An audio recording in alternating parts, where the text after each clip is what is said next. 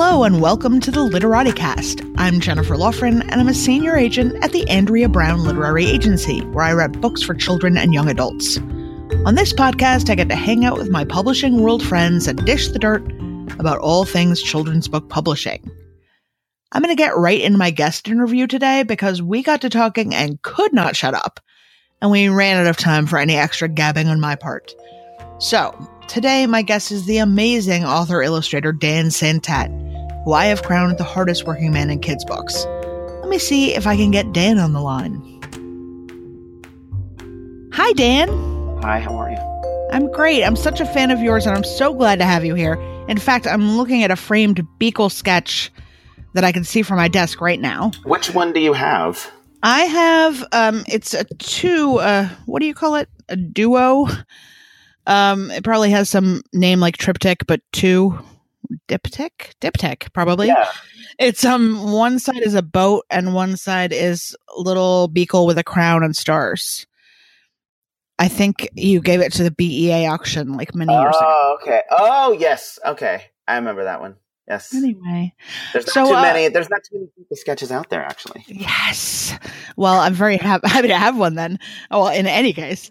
So let's get right into it because we have so much to talk about. Very briefly, can you tell me how did you get your start in children's publishing? Uh, you know, I took the long. I took the long route. It was. uh It was not even envisioning art as a career. Uh, my parents wanted me to be a doctor, and so I naturally, of course, went to a four-year college, got a degree in microbiology. Oh my God.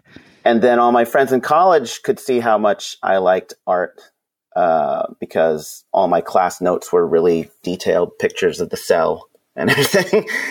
and you know, my grades didn't necessarily reflect my passion for Mhm. the sciences, if you will. And so they said, uh, you know, you're someday going to be a horrible dentist. Why not shift gears and see if you can just get into art school?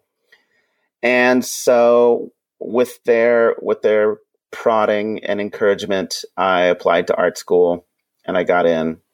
And I originally remembered thinking I wanted to be an animator because at the time, uh, all the rage was uh, 3D animation, and uh, The Lion King was really popular, Hmm. and uh, like 3D effects for for film was like all the rage. And I thought I wanted to be an animator. I thought I wanted to work at Disney or Pixar. And I got into an art school. I, as soon as I could, I signed up for my first uh, 3D animation course, and it was horrible. I hated it Oh. uh, because uh, the the thing about the software for making uh, computer animation is that the program is clearly it clearly feels like an engineer made it.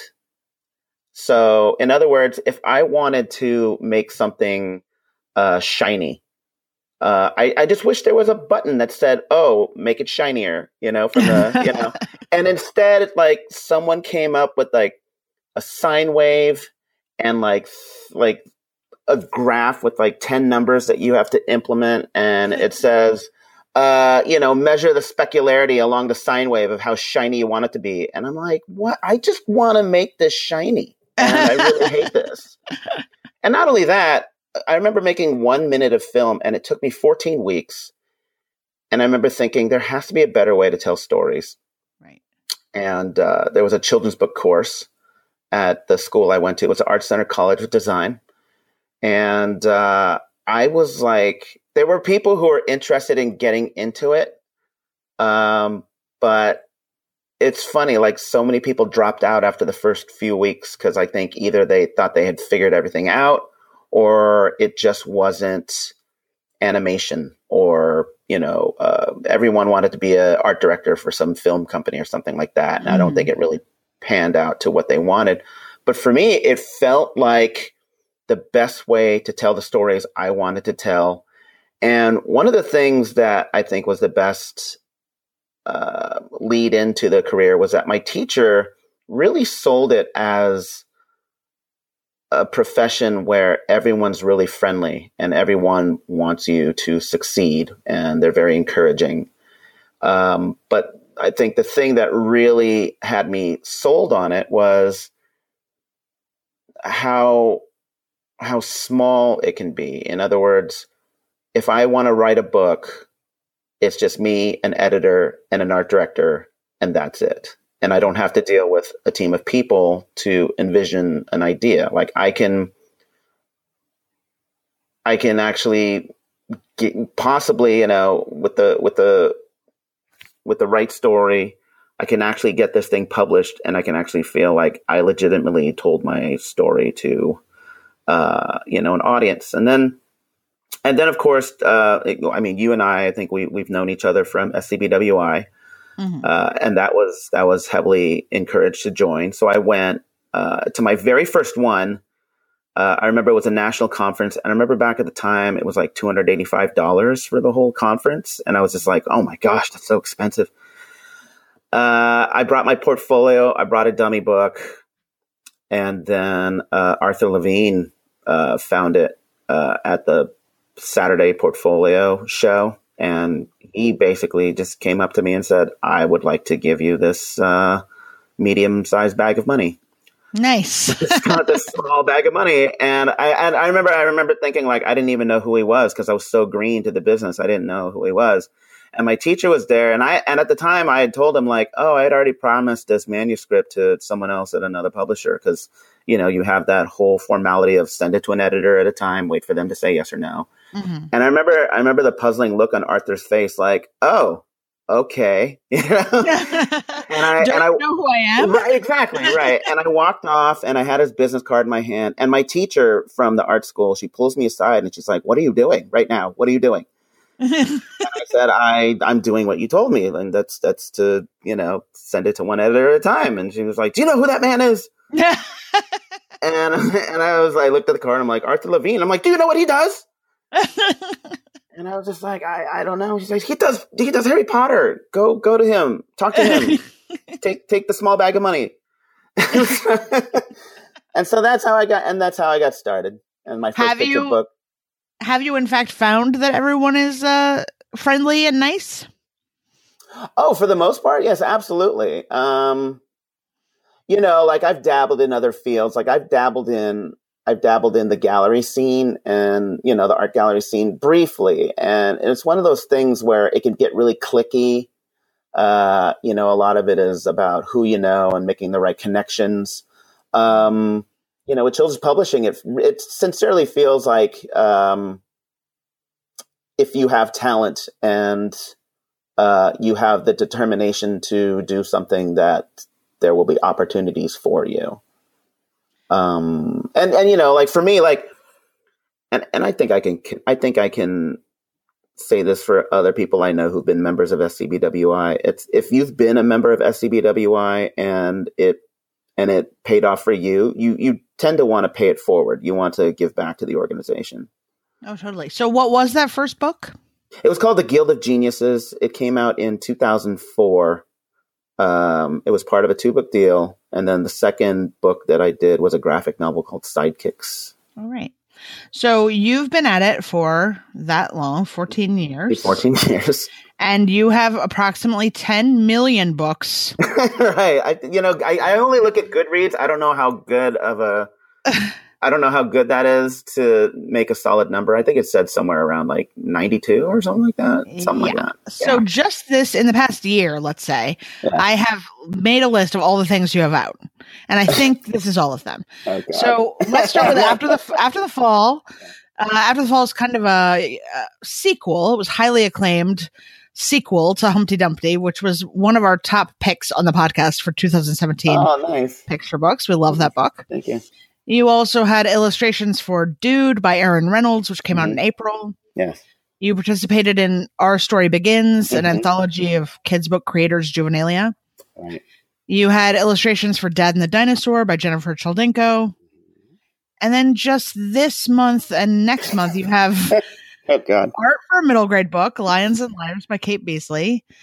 Uh, next month, a collaboration with Tom Angleberger, Princess and the Pit Stop.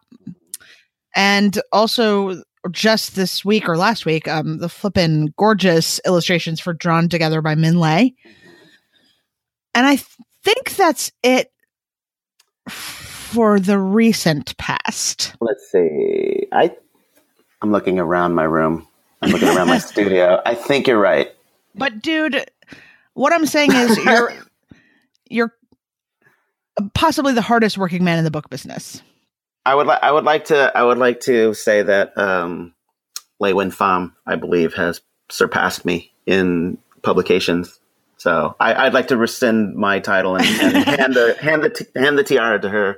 Well, maybe you and LeUyen can have like co co crowns. We oh, can sure. make you both both capes of some kind. We both have we both we'll get together for coffee sometimes and we'll just have this really dark conversation about how we're we're like brother sister versions of each other. Like we're clones and we just have like this sick tendency to just want to work all the time. so I guess the question is literally how do you do it? Like how do you manage your time? Are you doing multiple projects simultaneously? Are you super fast? Do you not sleep? What's the deal? You know what I love about this interview is that for the 14 years I've done interviews, this is the first time it's ever been asked. That question is the first time it's ever been asked. Really? And I, I remember wanting to do a panel about time management for SCBWI, and they never. But um, okay, so in the beginning, it used to be just sheer, just sheer willpower. It used to be that I would put in all these hours just because I was so determined to make it into the business. So I would have a full time job. I was working in video games and then I and then I'd get to work at 10 a.m., come home at seven, hang out with my wife until 10 p.m., and then I'd start working on my stuff from 10 p.m. to like anywhere from like two or three in the morning, and I did that for I did that for years. Mm. Um, and that was back when you know, like I had the energy to do so. You know, your 20s are magnificent, and then once I started having kids, that was starting to be less so uh, mm-hmm. because you know you have a kid and then they wake up at night and then you break your sleep and eventually I was getting to a point where I was getting two two hours of sleep, three hours of sleep a night, and it was just terrible. So I had to make some changes in my life. Um, at the time, I was working at the game company.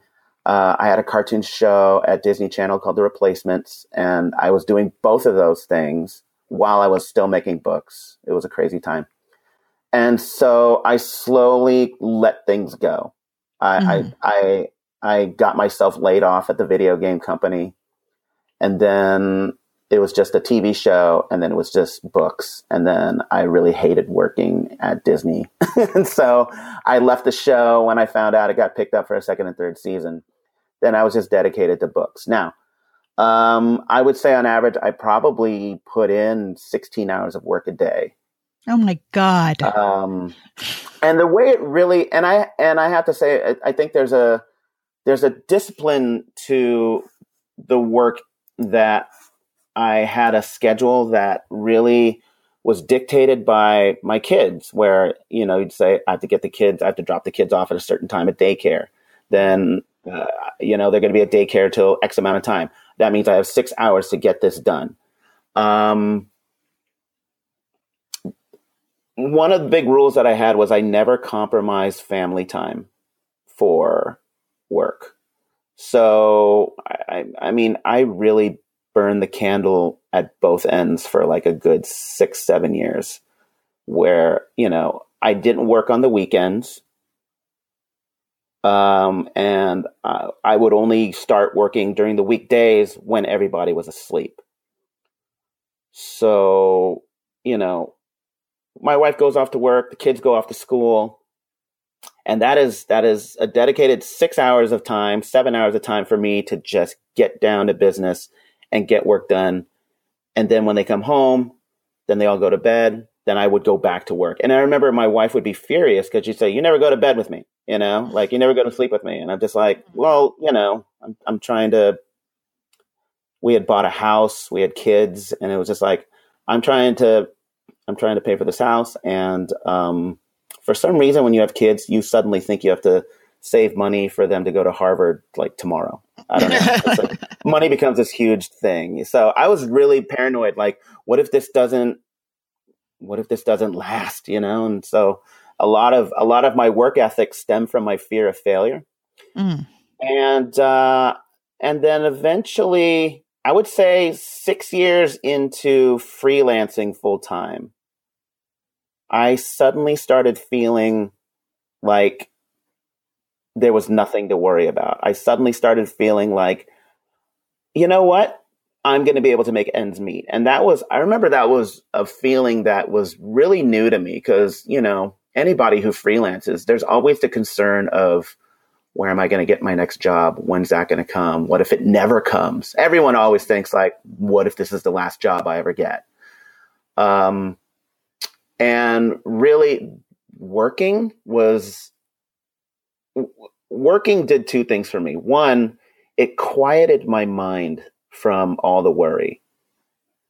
like you if I like I hated relaxing. Like when the worst time of the year for me is the holidays, like in December, because mm. everyone shuts down. And I'm just sitting there twiddling my thumbs, like, I need someone to answering my emails right now because I need, because there's something weird about I need the I need the planet to feel like it's awake and it's and it's alive. So like like weirdly enough, like I would work at night and I would actually watch Twitter go to sleep and I would just be working and listening to a podcast or binging shows on Netflix. And then, you know, three o'clock would come around and I'd start seeing some tweets from editors in New York and I'd say, oh, the East Coast is waking up. Maybe I should go, maybe I should go to bed. Um, and, and so really, you know, in terms of the mechanics of getting the work done, I always told myself that I, well, I was always aware that I could work pretty quickly and I would just break down a book into spreads, and I knew I could do one spread a day. And it, it was never a matter of, oh, I, you know, I hope I can get this done in a month and a half. I would say, I have a month and a half. I have to fit, finish, you know, X number of spreads a day, and I just have to get it done. I just have to get X amount of work done a day, or I'm going to miss my deadline. Yeah. Um, and so you know, now that I'm 42, it's really hard to do that. Like, I, and so there's something I really value about youthful energy that I used to have because I can't do it anymore. And like, I might stay up late one night and then I'm going to pay for, I'll pay for it for days. Like I'll have a horrible headache.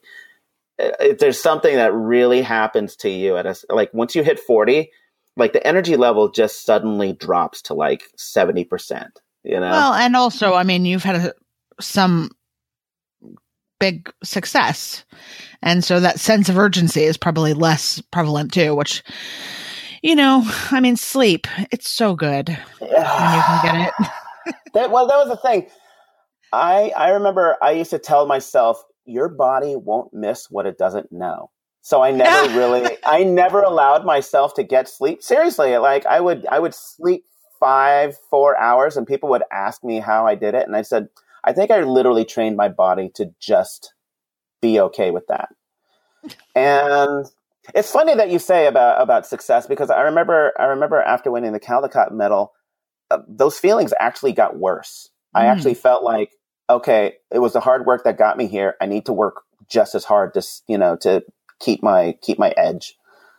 And um, and you know, my agent called me up and she was just saying to me, you know, like you're not enjoying what you just did, and I want you to take two months off. I want you to do nothing for two months. And I was like, what do you mean two months? That's stupid. you know, she's like, take two months off and I don't want to hear anything about it. Like, if anybody's going to bug you about deadlines, they have to go through me. But you take two months off. I want you to enjoy this because you did a big thing. Mm-hmm. And I remember like the first two weeks, it was like, this is stupid. I hate this. Relaxing is dumb. and then, you know, like I decided to pick up the old Xbox controller and I went back into playing video games and and then and then a month later I was really getting into it and then by the end of the 8 weeks I finally found a calm place in my mind that I actually hadn't experienced in years.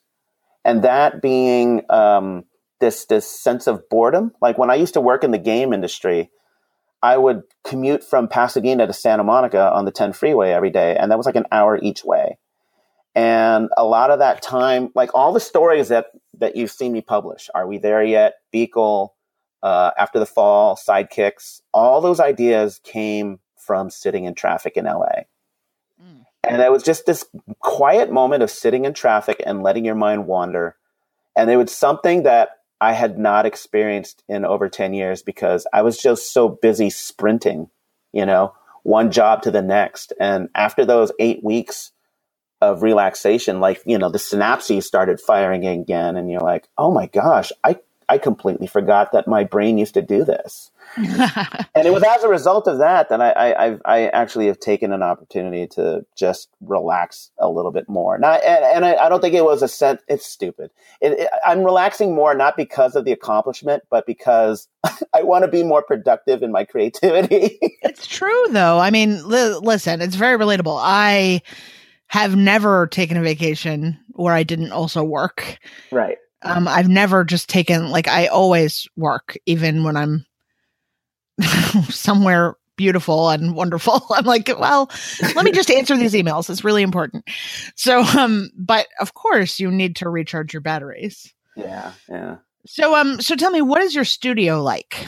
It's a mess. I have. Uh, oh god, it's a total mess. So I actually get I get a lot of arcs. I get a lot of uh, author copies of books. I'll get books from publishers asking me to blurb their titles. And I just, I, my, I have an immense amount of bookshelf space, hmm. but it's already full. I have nowhere to put these books. And I'm, I'm a type of guy where I'm like, I feel really guilty getting, you know, getting rid of a, a single arc. So I might have 20 copies of an arc that I don't need anymore, but at the same oh. time, I have no idea who to give it to. Ay, ay, ay.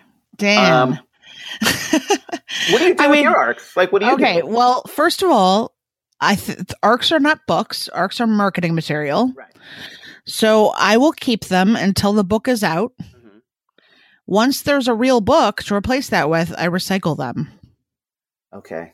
God, it's just it's just hard it's like, to... It's like a catalog. you know, it's not a real book. Right. I, I mean, I will pass them on to kids if I know that there are kids that will love that, and you know, maybe they can review it for the bookstore or something like that. We do have a a program where kids can take arcs and write little reviews for them, and that's cute. But um, but as far as like, you know, and I do giveaways and stuff while you know, of my own author's books, I'll do a giveaway when I have a stack of arcs but um or give them to like librarians and stuff like that. But if they're just still sitting here and now there's a beautiful book in its place i i don't want that right right. No i totally hear you. And i have to i have to eventually i have to let go of that at some point. Um they so do yes. recycle. Okay right right. So so i have i have bookshelves that are overstuffed with books. Um and then i in the last five years, I started slowly amassing uh, an art collection of other children's book authors that I really admire. Um, nice. Well, I have one too. What do you have in your collection? Oh gosh, if I'm looking around this room right now, I have a Jon Klassen, uh, I have a Kelly Murphy, um, a Matthew Forsythe, Calef Brown, yes, uh, Edel Rodriguez, uh, Tony DiTerlizzi, uh, Mo Willems, uh, C.F. Payne, um, Sophie Blackall, Christian Robinson. Wow, all in one room. So this is what I have in this room that I can see from my desk. Yours. Mm-hmm.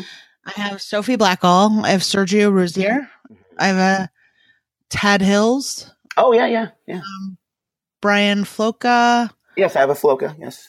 Um, a Mark Siegel. Nice. And Emily Hughes.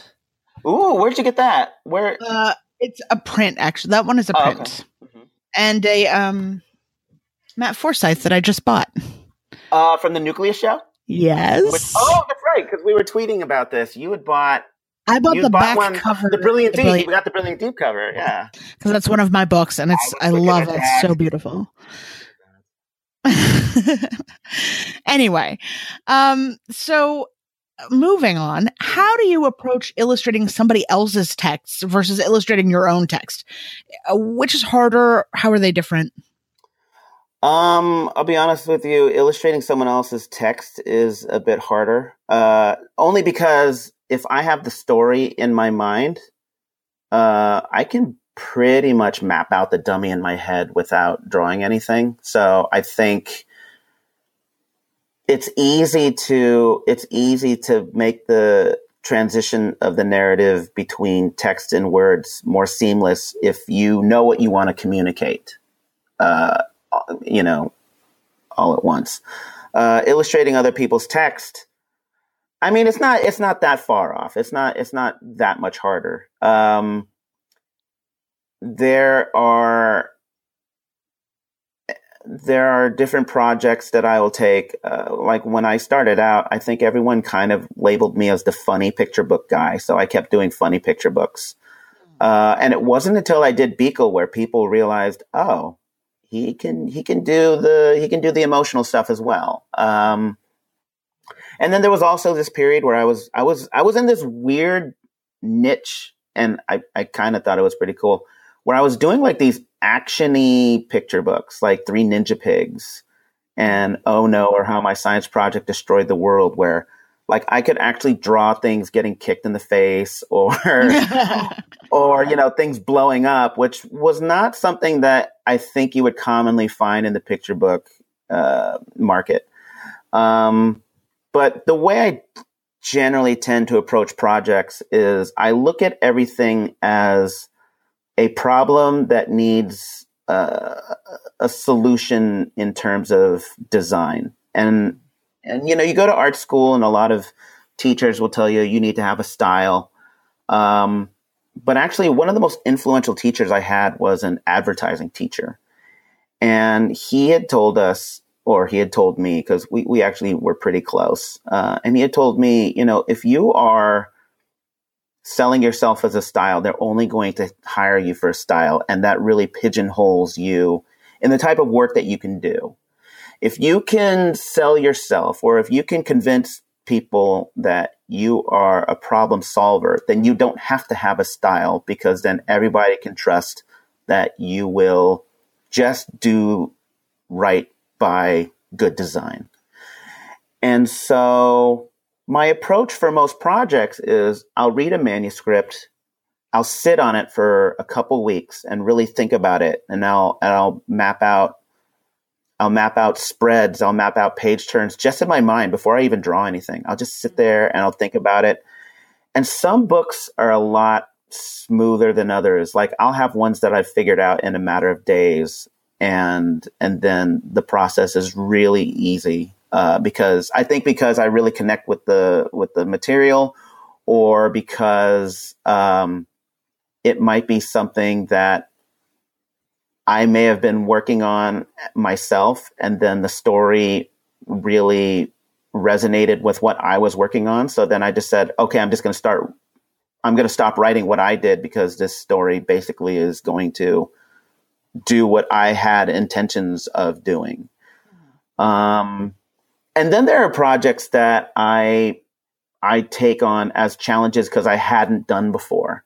You know, uh, like for example, I remember I remember getting Jennifer Choldenko's manuscript for Dad and the Dinosaur, and uh, there was a really dark tone to the story that I don't often see in picture books. And actually, I remember I remember talking to Jennifer about it, and it was funny because she didn't even realize how dark the story was. Uh, and, and there were lines in there that were talking about the creatures under the manhole covers. And I said, you don't think that's dark? Like that sounds, that sounds fascinating. Like I'd love to take an opportunity to do that.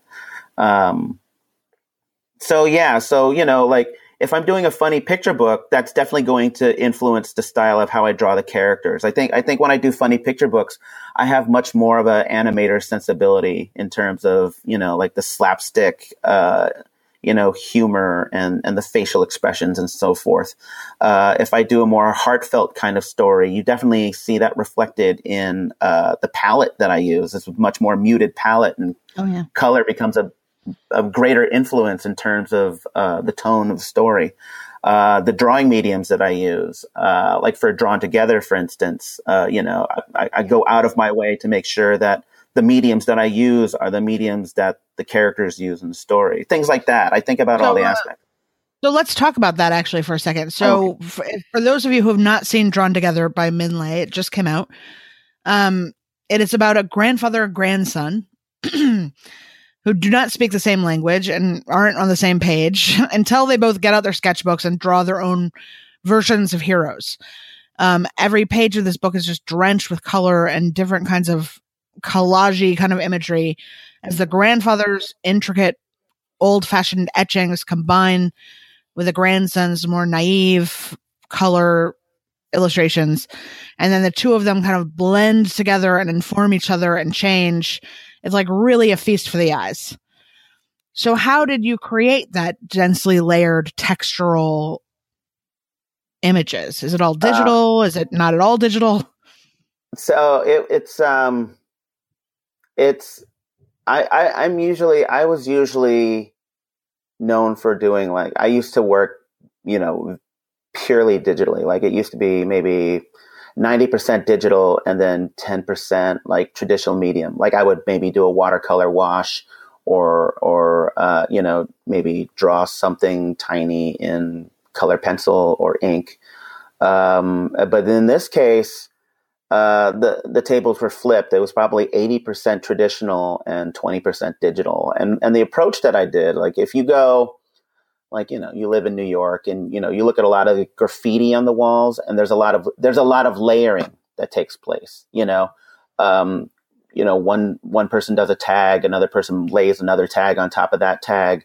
Um, now in art school, I had I had a teacher that very much uh, went along in that collage sensibility, and I felt like I felt like there was a way to do the polar opposites uh, of the approach towards art, where the grandson was very playful, very um, how can I say it? it was like his his he had a very fearless approach to art, like not afraid to make mistakes, not afraid to use bold colors, um, a lot of energy in the line work.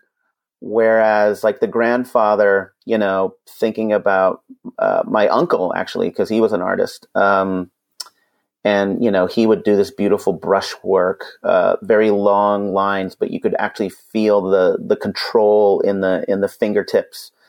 Uh, very tight rendered, a, a, strong awareness of perspective and things like that. Um, and then drawing all those elements separately. So, uh, you know, like maybe I would draw uh, a, a, picture of uh, a turtle with the tools that the young boy would have used. I would have used markers, watercolor, uh, color pencil, um, you know, things things like that. Um, and then and then with the grandfather was brush and ink. And then you take all those elements from their separate components and then I would put it in the computer and then I would start collaging. I would start laying things on top of the other and then maybe subtracting certain parts, maybe saying like, okay, this doesn't feel right here. Uh, I'm going to move it here, or I might actually use that piece for a different part of the book. Mm-hmm. Um, so it actually was like it was like making a puzzle um, and to, and to go back on your question about how I, how I, approach books, every book I approach, I don't I don't paint 17 spreads. I don't paint just spreads. I design an entire book. Like my mindset is every aspect of the book has to tell some aspect of the story. So, um, you know, I love I, how even the case is special. Like the case is the sketchbook of the right, grandfather. It's right, rad. right, right. And so, um, you know, and I had said earlier in this interview that I, I was used to doing uh, a spread in one day. Like that was my pace. And this was a little bit different because this was the first time in my career where I actually got a manuscript that was asking me to evolve in terms of the work that I was doing. Because this wasn't the way I was typically working. And I'll be honest that there were a number of years where I was starting to get a little bored with my style because I felt like I was going through the same motions mm-hmm. and I felt like it was getting a little stale because I was making the same book. And this was the first time I'd done a book where it was really exciting because I didn't know what the end result was going to be. And I I gave myself that freedom to spend time on the finishes until it felt right. And I didn't even know how long that would take. And so some of these spreads, some of these spreads took a day. Some of these spreads took three days. Some of these spreads took two weeks. Um, and I was working the editor, uh, Rotem Moscovich. Uh, I, you know, she, she and I had worked together on, on another project. And so she knew about my work habits. And I think there was a moment where she was checking in saying like, uh, is everything okay? okay? because uh, I figured you would have knocked this out by now. And I'd send her something and I'd say, I think I have something here. I, I don't know. What do you think? And she's like, and she just writes back like, I'm just going to let you do what you do. Like, I'm just going to, I'm going to, I'm going to stay back. I trust what you're doing. And, I mean, I think that excitement really shows on the page. So, kudos. oh my God, it was so liberating. And now, just from doing Drawn Together, it's, it's influenced all the work I do now. Like it's it's changed me as an artist. You know, whether or not you prefer my old work to the work I do now, it's it's changed me to be more open minded about um, how I approach things now. It's not so rigid and dis, you know you know disciplined in terms of like I have X number of days for a deadline, but now um, I don't want to. I guess I could say I'm enjoying the process more. Like I'm enjoying making art. Not to say that I wasn't enjoying making art before, but it it's really injected a new excitement into the craft. Like I feel reinvented. Yes. Totally. So the typography in this book is really special too, particularly the lettering you use for the title, which looks like it's inspired by the Thai alphabet. Um, do you have like a philosophy about typefaces and lettering? Um, so the, my, my, my only philosophy is that I feel like illustrators should take an effort to explore their own typography, to, to inject it into their own art, because I think there's something about that hand feel of the work feeling like it was also integrated with the type by the same hand that makes the book feel more whole. Um, now, I remember going to art school and they made us take a typography class. And it used to be that we would have to hand draw Helvetica. And I remember thinking, like, I don't understand why we're doing this. This is really boring because Helvetica is a boring font and it doesn't, I'm not enjoying this. Um, and then the typographer would, you know, put a tracing paper over there and get her red marker and say, oh, this letter O, it's flat here, it's flat here, it's not round enough here. And I'm looking at all these things and I'm like, I don't see how you see all these flaws. Like, I, it's the letter O. And then, you know, a term later, I'm looking at it and I'm like, oh, I see how ugly that letter O is. And then I remember going to like figure drawing classes and then I would be knocking out these figure drawings, and my proportions were spot on. And I, I it, it was it was not so much, you know, just understanding the letters, but it was like I was better at seeing things. And um, when when I'm incorporating type into into the book, I don't think of I don't think of type just as a way to communicate, but I also look at it as a design element. So if you have a block of type, you don't look at the type. I think I think most people will look at the type as an afterthought. I did this spread. I, I now have this blank space to put type. I look at the block of type as a shape that I have to integrate into the design. Um, and then in terms of the feel and the mood of the type, uh, I think I think one of the first times I was recognized for my typography was for Chicken Dance when I did the cover for Chicken Dance, and I had uh, this chicken wearing an Elvis jumpsuit, and the title was on its cape, and it was all done in rhinestones and a and a and a very bluegrass kind of uh, feel like like uh, it was indicative of a old Elvis concert poster. Um, really, what you're doing is you're you're heightening the mood and the feel of the content by uh, dressing up your typography. I mean, someone who's really good at it is like like John Hendrix. I think is really good at it. Um, and I remember looking at his work saying, I should be more like this. Like, I want to do more stuff where the type doesn't feel secondary to the illustration, but it feels like it's cohesive with the art. Like, it feels like it belongs with the art. I agree with all of that, but I also have to say, my pet peeve. I, I mean, I love it when people do hand lettering and stuff like that because I agree it should like it looks so great usually with the art. Mm-hmm. Um, my thing is, I need it to be legible, and that right. includes like that includes sometimes people are trying to be creative, and so they put tones that are too similar on top of each other, and a child cannot read that. Right. So I have to be cognizant of the fact that I want a child who is not good at reading yet mm-hmm, to mm-hmm. be able to see these letters properly. Um, right. So it drives me a little crazy. Are, that's like that's like basic design.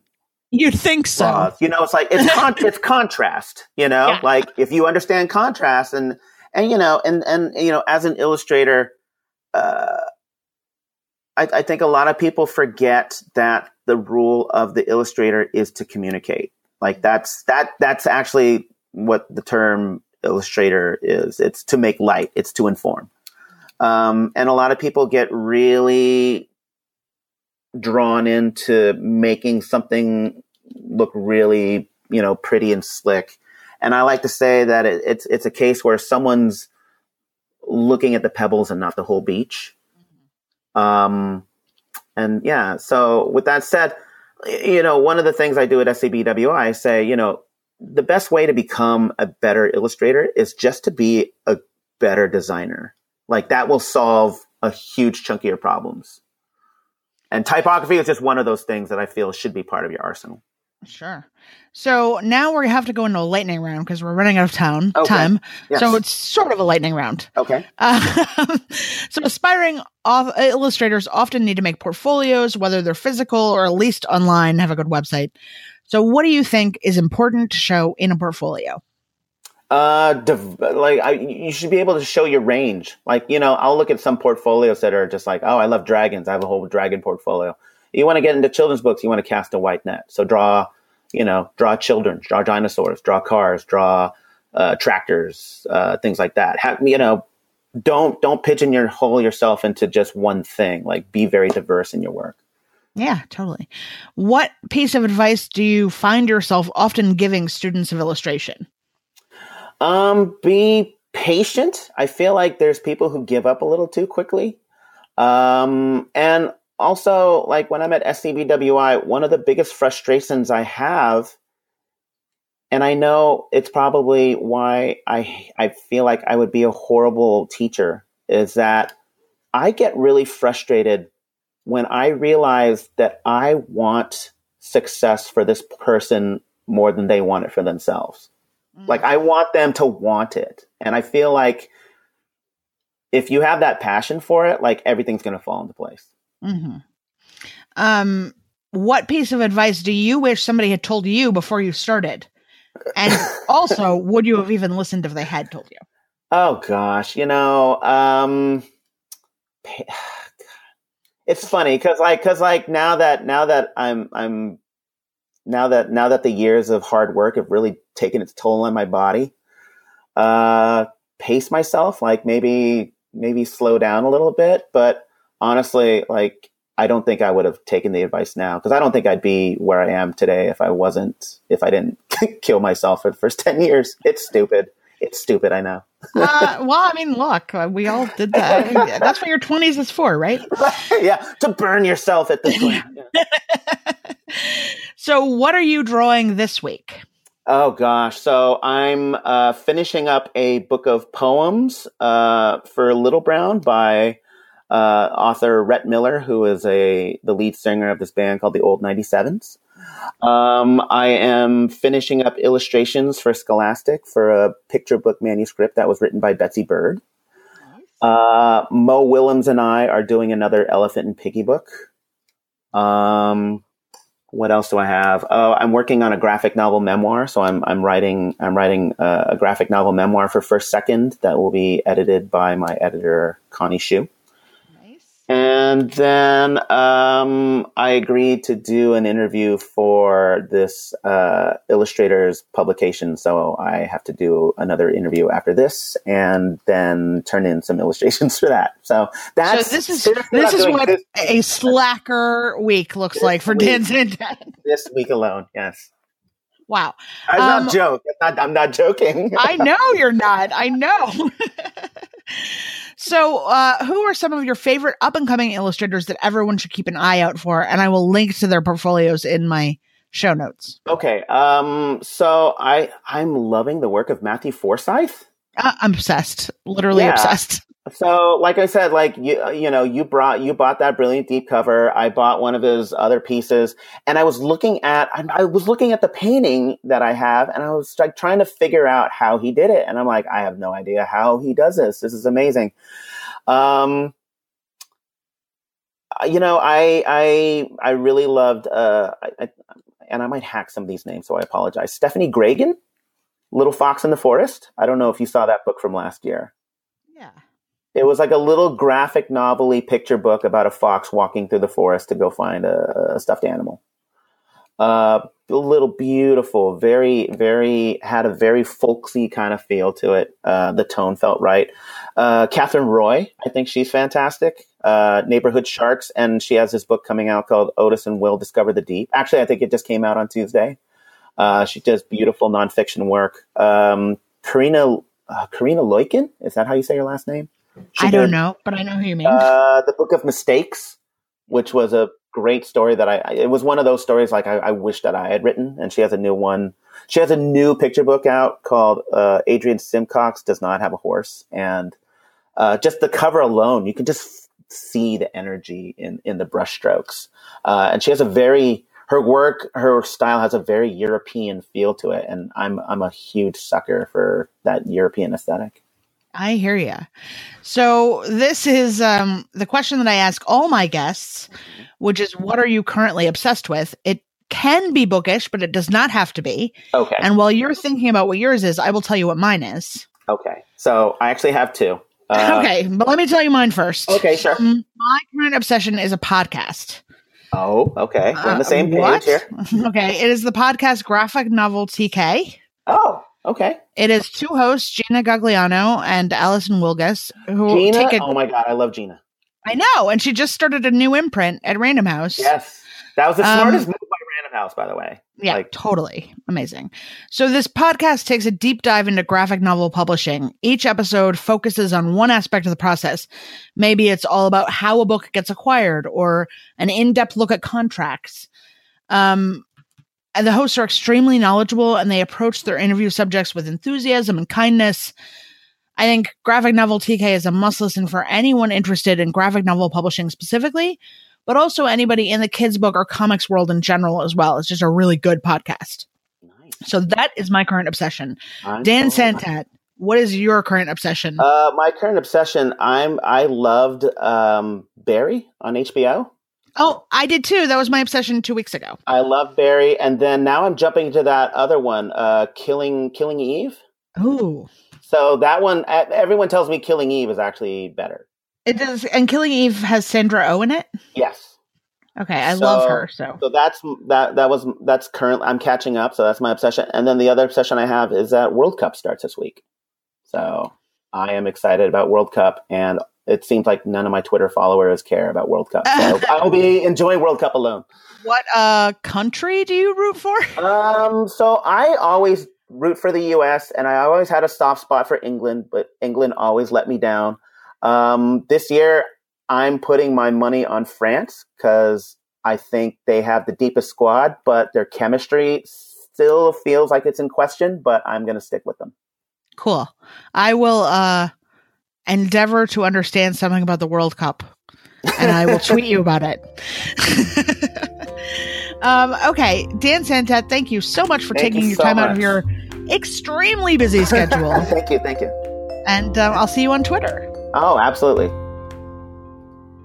Thanks again to my guest, Dan Santat, and thanks to you for listening.